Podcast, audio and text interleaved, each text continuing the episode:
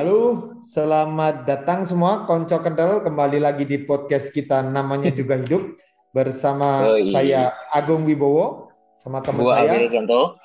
Abi. Kali Kali ini- ini Bro Abi itu kepengen ngusulin tema untuk podcast kali ini tentang blockchain. Jadi teknologi blockchain yang turunan ekosistemnya kemarin sudah kita bahas tentang NFT, kripto dan sebagainya. Nah, sekarang kita bahas teknologinya. Nah, kebetulan Bro Abi ini punya grup diskusi, komunitas. Ini gua udah ajak teman-teman gua nih yang yang yang pro banget nih. Ada Miki, sama Jeffrey, sama Roy. Kalau Roy itu biasa main main di kripto dia main future sih dia. Senangnya Hmm. main judi dia. Oke. Oke. Nah, So, ya. Gimana, Bi? iya jadi eh, hari ini kita pengen bahas kemarin kan kita udah sempat bahas NFT ya sama eh, Bro Sigit. Nah, Ya. mungkin pada masih bingung kan eh, NFT itu gimana, terus eh, berdiri di atas apa. Nah, ini sekarang kita mau bahas tentang blockchain sih, yang Hmm. apa? Karena NFT itu berdiri di atas blockchain gitu. Jadi gue undang expert-expertnya nih, cie, teman-teman kita. Oke, siap, siap, siap. Nah, dari ini kan eh, dari kelima orang ini kan gua sendiri yang paling nggak ngerti tentang blockchain nih. Karena kan gua ngerti blockchain dari si Abi. Blockchain Ya. apa, kripto itu pun juga, aduh, kayak secuil-secuil dia kan nggak nerangin gua kayak jelas gitu. Apa sih? Tapi udah Blockchain. beli Bitcoin kan? Paling nggak itu udah bener sih. Kagak, Bitcoin apaan. Jadi ini tuh kan podcastnya memang kita buat buat konco kendal. Jadi nama penggemar kita walaupun jumlahnya masih terhitung pakai jari mungkin ya. Nggak tahu berapa itu. Engagement rate-nya itu berapa kita belum hitung. Sama views sama listenernya belum tahu. Nanti kita Hmm. target di akhir tahun kita ada inovasi sehingga engagement dan listenernya bisa meningkat pesat gitu. Kita pengen pasang-pasang baliho gitu. Jadi biar lucu-lucu lah gitu ya. Nah sebelum ke arah situ tuh saya gue pengen cerita begini. Jadi platform ini kan sebenarnya kepengen dibuat untuk tempat orang melakukan curhat, tempat orang membahas tentang hal yang hype, tempat orang membahas tentang hal-hal yang lagi happening ya di Gen Z dan Gen milenial gitu ya. Nah, ada beberapa yang mestinya jadi pertanyaan dan itu dasar dari orang-orang anak muda sekarang yang utamanya main kripto atau main NFT yaitu blockchain. Jadi tanpa mengerti itu benar nggak sih orang sebenarnya nggak ngerti kripto, nggak ngerti NFT. Nah sebenarnya kalau menurut Bro Jeffrey, Bro Mike, Bro Roy itu blockchain itu apa sih gitu kan? Kata orang kan dasarnya dari kripto kan itu. Nah itu sebenarnya apa sih gitu? Ini biar konsep kenal tahu nih. Gitu. Ya silakan lah. Niki mungkin. Oke, gua dulu ya. Mungkin dari Hmm. gua sih pertama Eh, gua- tuh gua- gua- sebenarnya Gue blockchain. kenalin dulu boleh nggak? oh iya, sorry. sorry sorry. Sorry. Ini Gua- eh, Miki Miki Miki ini eh, dia ini apa? Salah satu yang sering jadi pembicara juga sih di eh, komunitas kita dan dia emang basicnya IT jadi emang mungkin eh, dia bisa apa ya bia- biasa ngulik dalam banget sih soal soal soal kripto. Jadi akan mungkin nanti dia bisa cerita banyak ya. Kalau Jeffrey ini eh, teman gua di komunitas eh, kripto Indonesia Club juga dia juga nanti mungkin bisa ngasih informasi banyak ya terkait blockchain. Karena blockchain itu luas banget sih eh, ininya. Ini juga ada Roy. Roy juga salah satu yang biasa jadi apa ya pembicara. Bukan pembicara siapa sih namanya kalau kita main CH tuh yang di atas apa namanya? Speaker speaker. Gitu sih. Nah itu kalau mau mau pada kenal nanti bisa follow IG-nya Miki Marudut. Yang satu Jeffrey Tan terus ini ada Stephen Roy.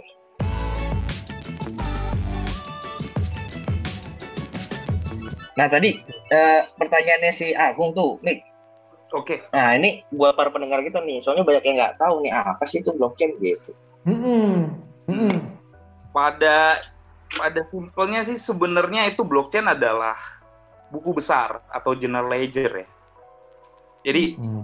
general ledger ini dipakai uh, di sebuah sistem gitu, sebuah sistem uh, general ledger untuk mencatat semua transaksi dan menyimpan semua data transaksi untuk kripto uh, itu sendiri. Nah ini kalau blockchain ini kan kalau dipilah tuh ada ada dua kata unsurnya block dan chain. Nah di sini block ini itu adalah kelompok. Blok itu kelompok. Nah chain itu ya itu rantai. Jadi kalau seandainya kita gabung nih kalimatnya tuh jadi satu kesatuan ya blockchain itu adalah kelompok data yang menggunakan sumber daya tuh dari komputer untuk menghubungkan blok blok yang satu dengan blok yang lain lah seperti itu. Nah itu juga uh, sesuai namanya uh, blockchain itu juga ada blok urutnya gitu. Jadi didistribusiin dan dirangkai bersama gitu. Jadi di dalam sama di dalam seperti buku besar itu dia ada tiga elemen utama tuh yang pertama itu adalah eh, namanya ada data, data. Terus yang kedua elemennya adalah hash, yang ketiga adalah hash sebelumnya. Jadi dia adalah eh, blok yang berisi ledger atau buku besar hmm. dan di dalamnya tuh ada blok data, blok hash dan blok hash sebelumnya.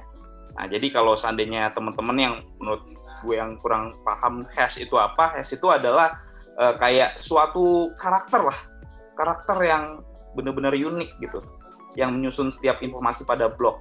Jadi pada intinya uh, si blockchain ini uh, adalah uh, blok dan chain yaitu ya gampangnya yang kita ingat adalah uh, suatu kelompok data yang mengumpul, uh, menggunakan sumber daya peer to peer lah dari komputer satu ke komputer yang lain untuk menciptakan blok-blok yang baru. Itu sih intinya sih sebenarnya blockchain itu. Gitu. Kalau Bro Jeffrey, menurut Bro Jeffrey ada nggak yang yang berbeda pendefinisian dari Bro Mike itu? Atau mungkin ada menambahkan atau? Hmm, kalau dari gue sih udah sama sih uh, yang dijelasin Mike itu udah benar. Jadi di setiap blok itu ada tercatat transaksi-transaksi kita dan itu terhubung satu sama yang lain. Jadi itu bisa terhubung agar bisa verifikasi data antara satu blok dengan blok yang lain. Itu aja sih. Dan dia terdesentralized ya? Iya. Kenapa terdesentralized? Karena servernya banyak kan, banyak yang itu yang mencatat nah, transaksi belum, tersebut. Sebenarnya gua tuh belum ngerti itu dari penjelasan. Oh, gitu. Mungkin Bro Steven, Bro, Bro Roy dulu mau itu mau nambahin. Nah, gue pertanyaan awam aja ya, kan ini pertanyaan orang awam. Hmm, orang awam. Hmm. Nah, kalau Bruce Bro Roy gimana? Ya, halo, halo, sorry, sorry. Ini soalnya aku sambil melakukan hal lain. Gak apa Aku sebenarnya ada, oh, ada, ya. ada gambaran itu sih, cerita apa sedikit uh, contoh lah ya, contoh kalau ngomongin tentang apa itu blockchain atau hmm, blockchain itu seperti apa sih gitu ada salah satu contoh uh, case ya yang basic banget sebenarnya. Contohnya seperti ini. Kita kita membicarakan blockchain ini uh, di dalam perbankan coba ya. Kita aku kasih contoh di dalam perbankan ya. Blockchain di dalam perbankan gitu atau uh, finansial lah. Jadi awal mulanya blockchain diciptakan itu kan maksudnya Bitcoin sendiri kan awal blockchain itu kan adanya blockchain di dunia ini karena adanya Bitcoin kan. Eh, jadi uh, fungsinya itu sebenarnya awal mulanya ya finansial tujuannya, bukan teknologi lain yang seperti apa gitu. Itu kan perkembangannya. Jadi awal mulanya sebenarnya Bitcoin ya finansial karena uh, pencipta Bitcoin itu merasa uh, finansial di dunia ini itu fraud atau tidak tidak fair gitu. Makanya di diciptakanlah teknologi blockchain ini. Nah, contoh sederhananya itu seperti ini. Misalnya uh, di dalam perbankan itu kan kita kalau uh, transfer-transfer atau melakukan transaksi itu kan antara kayak pihak kita sebagai klien dan uh, maksudnya kita sebagai pelang, pelanggan ya apa istilahnya kita bilangnya. Mm -hmm. Ya, itu kan kita pasti uh, kalau transfer orang itu perbankan istilahnya cuma satu arah gitu ya. Kita dan uh, banknya, misalnya kita sama BCA lah, saya saya sebut sebut merek kita sebut salah satu bank lah ya. ya. Jadi kalau kita transfer ya yang tahu uh, Anda, kemudian uh, BCA sendiri dan orang yang kita ajak bertransaksi atau kita transfer atau melakukan pembayaran dan lain-lain. Kan seperti itu kan, hanya satu arah seperti itu. Nah, tapi kalau di dunia blockchain itu enggak seperti itu. Misalnya uh, saya transfer, kalau kalau saya kalau transfer API. blockchain Gimana Ah, gimana? contoh- Sorry. Contohnya, contohnya seperti apa kalau di blockchain dunia blockchain gitu? Contoh. Nah, ya, contohnya gini aja. Kalau misalnya saya transfer ABI gitu ya, kan Ya. saya transfer ABI senilai satu juta, misalnya seperti itu ya. Hmm. Nah, kan misalnya Miki, eh, Mas Agung, kemudian Jeffrey dan yang lain-lain kan nggak akan tahu nilai jumlah nominalnya berapa. Iya, seperti karena itu. kan harusnya kalau di bank kan yang transfer yang tahu ya saya sendiri. Iya, nah, seperti itu kan. Nah, tapi kalau di dunia blockchain nggak seperti itu. Jadi Hmm. eh, kalau kita tahu walletnya, tahu alamat address walletnya, ya kita akan tahu itu transaksinya siapa. Nah, wallet address itu berupa seperti numerik gitu kan ya, dan kombinasi angka dan eh, huruf kan. Jadi ya itulah blockchain. Jadi istilahnya seperti keterbukaan, tidak tersentralisasi tapi desentralisasi gitu. Jadi misalnya ca- kalau orang- cara cara kerjanya tuh sebenarnya simple sih. Yang mengkonfirmasi, yang mengkonfirmasi kan biasanya kalau di bank kan ya BCA sendiri kan. Tapi kalau di blockchain itu yang mengkonfirmasi adalah ya kalian semua. Jadi misalnya saya akan transfer ABI hari Minggu jam 10 malam eh, senilai satu juta rupiah gitu. Hmm. Maka yang lain-lain pun akan menjadi eh, ada yang namanya validator, kemudian ada yang namanya ya sebagai yang pihak-pihak yang melakukan validasi transaksi. Maka mereka akan tahu kalau kita melakukan eh, transaksi dengan satu sama lain. Jadi misalnya dalam satu blockchain itu ada 10 validator. Validatornya misalnya si A, si B, si C ya seperti Jeffrey, Mas Agung, Miki itu adalah salah validator. Kemudian di situ eh, ada yang melakukan transaksi itu misalnya Dendi dan si siapa sih ini NCH ini siapa ya namanya ya namanya Dava, Dava, Nah, Dava. Dava itu misalnya mereka melakukan melakukan transaksi, nah ya mereka itulah yang akan eh, validator ini yang memberikan validasi kepada kepada yang akan bertransaksi seperti itu contohnya, simpelnya. Jadi yang Ja- jadi yang akan eh, akan mengerti transaksinya ya kalian semua akan mengerti. Jadi begitu dikonfirmasi, oh eh, si Denti akan akan transfer si siapa namanya Dava senilai segini jam segini.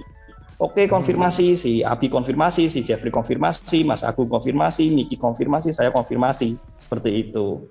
Jadi kalau gue boleh rangkum ya, jadi kan eh, blok kalau pada apa transaksi finansial konvensional yang yang kita gunakan sekarang, transaksi gua, misalnya gua transfer ke Agung atau ke Miki atau ke Jeffrey atau ke Roy, itu eh, kita punya duit nih. Duit kita itu kita taruh di bank, ya kan? Itu kan sebuah sistem yang tersentralisasi kan, di mana sebenarnya hak kepemilikan kita itu apa ya secara real itu tidak sepenuhnya benar-benar kita pegang. Karena uh, kita titipkan di bank. Dan bank itu sebagai validator yang memastikan transaksi gua uh, transfer transfer misalnya transfer uang ke, uh, dari gua ke Agung atau ke Jeffrey atau ke Miki atau ke Roy itu tercatat satu kali. Yang memvalidasi itu bank. Nah, uh, tapi tadi kekurangannya adalah ya uh, kita tidak punya itu kepemilikan punya kita uangnya itu uang kita tapi seperti kepemilikan penuh itu nggak ada. Contoh aja kalau kita transfer itu pasti dibatasin sama besaran. Kalau di bank ya kan kita uh, kayak mungkin ada nominal maksimal yang per hari cuma bisa berapa ratus juta misalnya let's say nah itu kan sebenarnya kita tidak punya kebebasan penuh atas harta yang kita miliki gitu. Nah uh, dengan adanya blockchain itu eh, kepemilikan kita itu bisa ada di kita sendiri dan validatornya itu tersebar. Jadi tidak tersentralisasi. Jadi tidak perlu lagi adanya eh, satu pihak yang memiliki apa ya eh, kekuasaan atas harta kita gitu loh. Tapi nah gue jadi punya pertanyaan nih buat lo berdua eh buat lo bertiga kalau misalnya gitu ini kan sempet kayak ada ini ya cerita-cerita yang cuci money laundry di apa di Bitcoin kayak gitu-gitu berarti itu kan sesuatu yang konyol gitu ya kalau transaksi itu kan akan tercatat dan orang bisa melihat gitu ya. Kalau menurut lo gimana? Kalau ada yang berusaha kayak money laundry tapi pakai kripto gitu. Kalau sebelum itu boleh nggak nanya? Itu kan kayaknya udah deep banget tuh. Deep Oke. tuh. Ini yang remeh-remeh aja dulu nih. Oke. Ini kan sebagai orang awam ini kan nggak ngerti nih. Tadi Hmm. bicara tentang data hash, hash sebelumnya, Ya, lalu ya. dicontohkan tentang validasi sama Bro Roy, lalu sama Bro Mike, eh, Bro Jeffrey juga dicontohkan juga tentang eh, gimana apa desentralisasi dan sebagainya. Nah sebenarnya pertanyaan saya tuh, Hmm. data yang dipertukarkan tuh data apa sih? Apakah itu data data apa? Kemudian cara mempertukarkannya gimana? Tadi kalau disebut ada verifikator tuh verifikator tuh apa bentuknya? Terus bagaimana modelnya? Nah itu itu jadi jadi pertanyaan orang awam nih. Tadi kan bicara yang begitu-begitu tuh hal-hal yang bahasanya bahasanya bahasa langit tuh. Nah itu gimana tuh? Itu gimana tuh? Kalau gue boleh jawab ya, jadi gini eh, untuk masalah yang bener-bener awamnya ya, awamnya kayak gue juga jelasin ke adik gue sebenarnya simple gitu kan. Eh, bank itu mempunyai otoritas seluput eh, sepenuhnya dan eh, kalau seandainya blockchain ini dijalankan benar-benar dari atas sampai bawah itu benar-benar eh, sistem ya, eh, Gong ya. Jadi benar-benar dia eh, berjalan dengan internet dan itu itu koneksi yang harus pertama diawali emang benar dan dari internet dan internet seluruh dunia kita bisa tahu internet semuanya ada dan internet itu pun juga dulu waktu zaman eh, seri- 1980-an itu diremehkan seperti kripto ini juga. Jadi dulu seolah-olah internet itu apa sih gitu. Internet itu ah ngapain dipelajarin ya. Nah ini juga berlaku di kripto ini Mas Agung ya. Jadi ceritanya dulu orang ngapain sih internet tapi pada akhirnya kita jadi mass adoption kan. Seluruh dari orang di dunia harus mengakui bahwa internet itu adalah kebutuhan dan itu juga sama halnya dengan kripto yang sekarang kita pakai gitu. Jadi intinya eh, kripto ini adalah pembayaran kayak sebagai contoh kayak eh susah banget sih gue ngebuka tabungan gitu di bank. Dan gampangnya di kripto kita cuman ha- harus install wallet atau kita ke exchanger install exchangernya di aplikasi udah ada gitu udah di provide nah kita tinggal install kita tinggal isi gampang kita nggak usah ke bank nggak usah isi form nggak usah nulis-nulis lagi. Tinggal eh, bener-bener di tangan kita aja gadgetnya gitu kita bisa buka akunnya dan bener-bener eh, kripto itu udah membantu semua hal transaksi yang kayak kayak gua gitu. Misalnya gua ke transaksi keluar dan ada ada jam-jam batasan. Misalnya di bank-bank konvensional gitu ya Eh, jadi itu menurut gua benar-benar membantu untuk transaksi. Eh, kapan pun di mana pun kita eh, kita mempunyai gadget kita bisa akses semuanya hanya dengan eh, tombol atau jari kita sendiri gitu. Jadi so far menurut gua kripto ini adalah eh, transaksi yang benar-benar eh, membantu kita gitu. Wa- eh, walaupun kita kan ada otorisasi fiat currency ya seperti USD, SGD, pound sterling, nah itu fiat currency kan dinamakannya. Jadi eh, di sini pun eh, di kripto ini untuk menjadi eh, membeli kripto ini ya di Indonesia ini ya kita masih eh, mempercaya itu sebagai komoditas. Jadi kita membeli satu eh, komoditas, nah komoditas itu kita bisa simpan ada value-nya gitu. Nah value-nya ini yang kita perjualbelikan di exchanger gitu sih.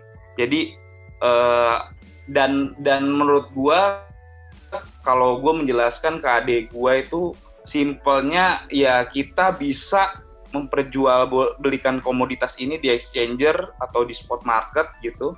Nah kita juga bisa berkirim eh, bener-bener kayak like a email lah, gampangnya gitu. Kita berkirim email itu bener-bener very fast gitu dan uh, sangat mudah gitu untuk dilakukan nggak kayak uh, hmm. kita ngasih uang yang benar-benar kita pegang uh, orangnya jauh kita, kita susah untuk mem memberikannya kita harus masukin uang lagi kita setor lagi di ATM atau kita jalan ke bank untuk menyetornya itu nah, sih.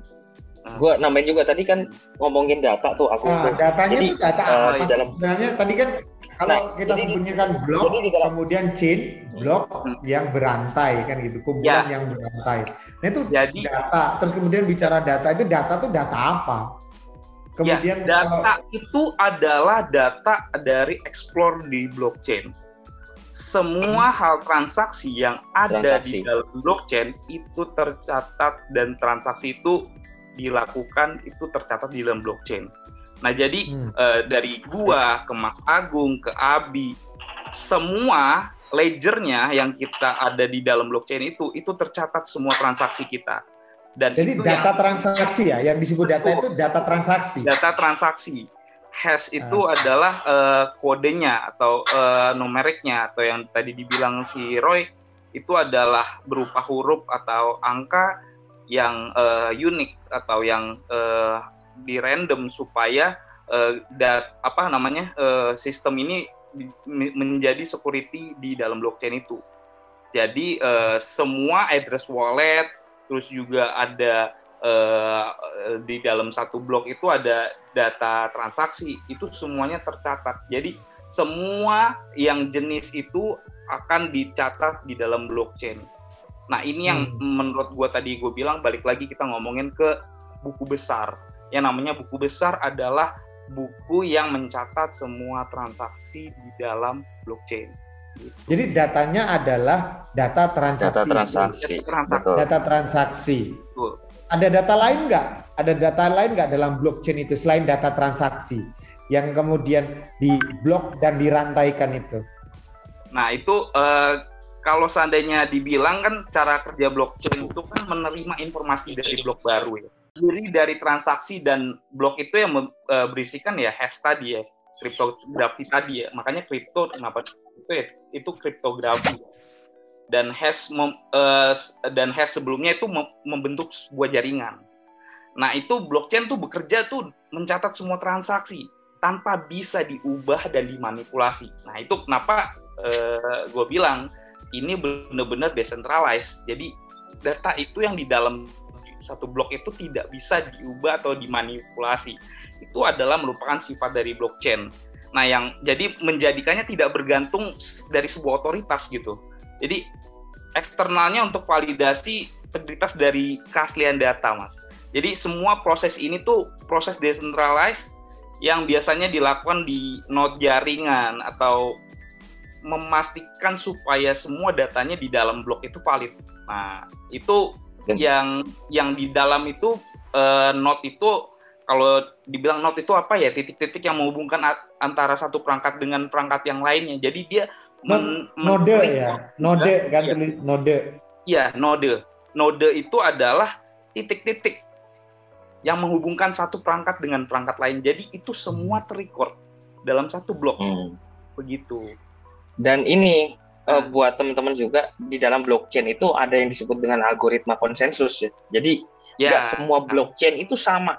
Jadi uh, ada yang kita sebut dengan algoritma konsensus. Jadi di mana setiap ada tambahan data itu itu ada proses yang apa ya untuk memvalidasi atau menyetujui tambahan data itu uh, ada proses ininya konsensus di situ. Dan itu antar blockchain dengan blockchain yang lain yang bisa jadi berbeda. Jadi ada ada yang uh, menggunakan konsensus proof of work atau proof of stake. Nah ini juga bingung nih nanti. Mungkin uh, kalau yang masih bingung kan konco kental yang konco kental ya, bingung ini, nih mungkin harus bahasa bahasa yang gampang. Baru ngomong ini. Udah ngomong proof of work proof of stake.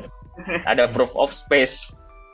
Nah itu makanya gue gua nggak mau menuju ke sana dulu karena proof of work dan proof of stake itu mungkin nanti agak bingung.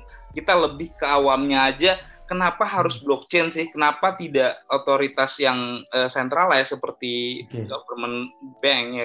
Jadi okay. Eh, punya pemerintah sendiri yang kita ini karena okay. kita ya pada akhirnya nantinya kita mau unbank yourself jadi kayak kita ingin mempunyai keuangan kita sendiri satu persatu semua individu kita uh, uh, memegang apa yang kita punya, apa yang kita uh, reward, apa yang kita dapat gitu. Jadi so far menurut gua itulah tujuan terakhirnya. Jadi bu, ya. uh, uh, keuangan kita kita yang pegang sendiri, kita yang optimalkan sendiri dan kita yang benar-benar pegang sendiri. Jadi itu uh, udah ada dalam uh, purpose dari si blockchain itu yaitu Satoshi Nakamoto dalam white papernya dia itu. Jadi menurut gua ini adalah uh, satu uh, kebebasan dari finansial itu sendiri. Jadi kita yang benar-benar uh, semua uh, transaksi semua yang uh, apa namanya semua yang terjadi itu yang benar-benar yang diimplementasi kita yang di uh, benar-benar mempunyai kuasa atau hak kuasa hanya kita sendiri yang bisa pegang gitu sih mas. Ah, Tadi kan bicara data, datanya itu berarti kan data transaksi dan yeah. mungkin data-data lain. Nah, data-data itu dikelompokkan dan dirantai oleh siapa dan oleh apa sih? Kalau oleh siapa ya, blok itu kan kita Mas, jadi ya oleh kita sendiri. Dengan apa? Oleh kita itu kan saya misalnya gitu. Ya, apa dengan ya, itu, kan itu ada di contohnya gitu. seperti website gitu sih. Hmm. Jadi gini Mas, itu kan sebenarnya uh, blockchain ini dari uh, suatu community to community. Pada hmm. awalnya seperti itu. Crypto itu dibentuk dari based on community. Jadi yang menjalankan kayak kita tahu kalau cloud computing itu ada AWS, Amerika, uh, sorry uh, Amazon Web Service, Google, dan satu lagi ada uh, Alibaba, Microsoft dari Microsoft. Nah ini tiga cloud ini atau server ini yang menjalankan itu centralized kayak Web 2.0 yang kita sekarang pakai. Nah, Web 2.0 ini adalah uh, centralized. Jadi otoritas uh, semua data kita itu dikontrol oleh si Google ini atau si Amazon ini atau si Microsoft Azure ini. Nah, itu kalau seandainya uh, sewaktu-waktu kita kita nggak tahu ya tanda kutip data itu adalah value-nya lebih besar uh, mungkin uh, kalau seandainya gue nonton The Great Hack ya, kalau udah pada nonton juga, uh, data ini adalah sumber atau source yang paling paling uh, tinggi uh, value-nya dari semua uh, anything a company lah di dunia in the world lah. Sekarang data itu adalah big data itu ya di, diolah untuk menjadi sesuatu kebutuhan khusus gitu. Jadi menurut gua yang yang yang yang concern di sini adalah data-data ini kan.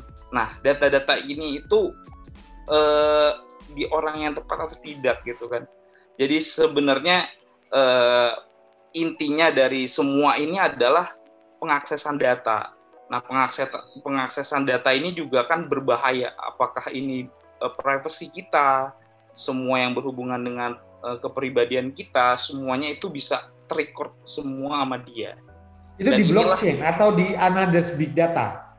Another big data. Dan another ini big. adalah uh, satu satu ini juga satu satu uh, sistem juga yang menjadikan kita bahwa kita the freedom of internet. Nah ini freedom of internet uh, pertama kan kita uh, kita ngomong kalau seandainya internet of era ya di pertama kita cuma bisa melihat artikel atau web one web 1.0 itu cuma kita cuma ngeliat artikel gitu-gitu doang. Kita nggak bisa hmm. ada proses download dan upload. Nah, di web 2.0 hmm. yang kita sekarang kita lagi uh, uh, apa namanya? kita jalani adalah web 2.0 ya. Kita bisa upload dan download. Tapi kita tidak bisa memegang semua otoritas kita sendiri gitu. Jadi uh, masih masih ada dalam environmentnya si server ini yang mungkin yang uh, the big three inilah si Microsoft, si Google lah masih Amazon mungkin gitu. Nah, berarti ke depan kalau Web 3.0 gimana konsepnya, Mik? Nah, kalau Web 3.0 itu adalah demokrasi of internet.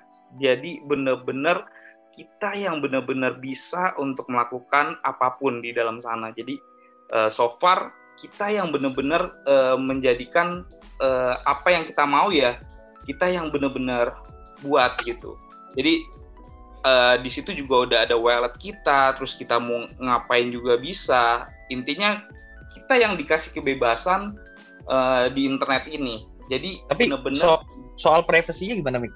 Kalau itu, ya, kalau web 3.0. Privasinya ya privasinya karena not itu kan. Jadi hmm. semua yang berhubungan dengan internet itu privasinya pasti ada bi. Jadi uh, kita kan peer to peer kan.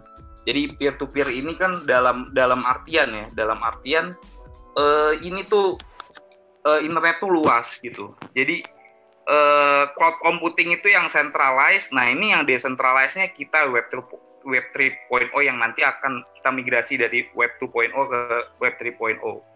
Nah, dari dari web 3.0 ini kita bisa uh, mengolah data kita sendiri lah. Istilahnya kita mempunyai uh, suatu uh, kebebasan Nah, suatu kebebasan ini kita yang kelola. Jadi kita yang manage sendiri. Gitu. So far jadi menurut gua ini adalah uh, era yang benar-benar new era. Jadi uh, balik lagi sama kayak kita ngomongin flashback di awal back in the days waktu internet of era, kita siap gak untuk melakukan itu? Kita kita believe gak untuk melakukan itu? Dan kalau seandainya kita believe untuk melakukan itu, ya nanti eranya akan baru lagi. Dan kita udah siap untuk melangkah lebih jauh ke depan untuk era yang akan nanti akan uh, ke depannya ya. Sama kayak internet itu. Jadi orang kan banyak yang gaptek gini gini gini gitu kan. Jadi so why kenapa kita harus mempelajari ini duluan? Karena uh, the first person pasti uh, kita dapat ilmunya kita dapat knowledge-nya kita bisa uh, belajar uh, berjuang di, survive di kemudian hari deh era yang web 3.0 itu gitu sih intinya ya. sih itu. Kalau tadi untuk menjawab pertanyaan kan sudah ada data. Data ya. kemudian dia bertransaksi, melakukan algoritma khusus dengan binominal khusus gitu, binomial khusus misalnya. Ya. Nah itu siapa sih kan jawabannya dari Bro Roy tadi kita yang memverifikasi. Lalu pertanyaan selanjutnya bagaimana dan apa alatnya itu toolsnya itu apa dan bagaimana menverifikasinya sehingga kan tadi bicaranya kan dari komunitas ke komunitas loh kalau caranya begitu artinya kita sangat tergantung pada komunitas dong. Nah Bukan itu, tergantung. ya. Nah, itu. Nah itu kan uh, uh, sebenarnya ini kan uh, jadi keinginan dari kita sebenarnya. Dari semua orang ingin membuat uh, decentralized ini kan. Nggak nggak cuma satu dua orang. Sama lah kayak kita collectible trust lah. Kita pegang uang semuanya rupiah kenapa kita mempercaya rupiah sampai sekarang atau stable coin atau uh, sorry uh, atau fiat currency sekarang uh, penjelasan satu karena banyak collectible trust yang percaya bahwa uang kertas itu untuk menjadikan transaksi ya balik lagi kalau kita balik uh, ke pertanyaan yang tadi Mas Agung bilang, ya community itu trust untuk crypto, makanya dia ada value-nya. Dan semua collectible trust itu dibangun uh, sedemikian rupa dan mengerti. Sama lah kalau dulu kan kita ngomongnya sneakers gitu kan. Sneakers ada juga ya. Yang di community sneakers juga pada tahu pasti ada. Friends and family atau FNF Nah itu emang uh, mereka percaya, mereka percaya bahwa di satu komoditas itu sepatu itu bisa bervalue tinggi. Kenapa? Karena ada demand and supply-nya juga. Nah, bergantung dengan demand dan supply. Nah, kalau seandainya kita awalannya dari Bitcoin, kita ngomong bahwa Bitcoin itu pertama kali ada dan lahir itu hanya 21 juta koin yang di dalam blockchain. Nah, so why kenapa demand and supply-nya tinggi? Karena supply-nya itu cuma 21 juta, Mas Agung. Dan itu dipertaruhkan oleh around the world gitu. Dan beberapa wallet-wallet yang uh, yang mempunyai itu juga udah pada gone atau hilang dan membuat harganya itu bisa seperti sekarang lebih dari demand of supply, uh, demand and supply. Kita ngomongnya nggak nggak cuman nggak cuman crypto kok, kita ngomongin semuanya, semua hal yang demand and supply-nya ada itu bisa membuat harga itu bisa melambung dan uh, dan semua uh, transaksi juga bisa dilakukan kalau seandainya ada demand and supply-nya. Balik lagi ke hukum ekonomi gitu sih Mas Agung. Tadi ini sedikit sedikit tambahan dari tambahan. gua. Ini kan di- dia tanyakan eh, bagaimana kita untuk eh, karena kan Validasi. tadi bilang berdasarkan community untuk memvalidasi dasa- datanya kan. Nah, untuk cara Hmm. validasi datanya itu eh, itu dari para validator. Nah, val- para validator itu siapa? Para validator itu adalah miner-miner. Miner. Jadi Oh, orang-orang- miner iya. kripto. I- iya, mereka yang membeli alat, alat itu dipakai khusus untuk memvalidasi data uh, yang ada di blockchain. Ya, gitu. jadi validator Nah, kenapa orang-orang- bloknya gitu loh. Kenapa orang tertarik untuk jadi validator? Karena tiap orang yang menjadi validator itu mereka dikasih reward. Tiap satu blok selesai mereka dapat sekian, misalnya Bitcoin gitu, agar uh, ekosistem blockchain ini tetap berjalan gitu. Nah, yang menentukan harga gini, kan tadi saya nanya apa dan bagaimana kita memfasilitasi sebuah transaksi. Mm-mm. Disampaikan oleh Bro Miki itu yaitu empowering uh, decentralized di beberapa community-community yang ternyata saya baru tahu dari seorang miner atau validator.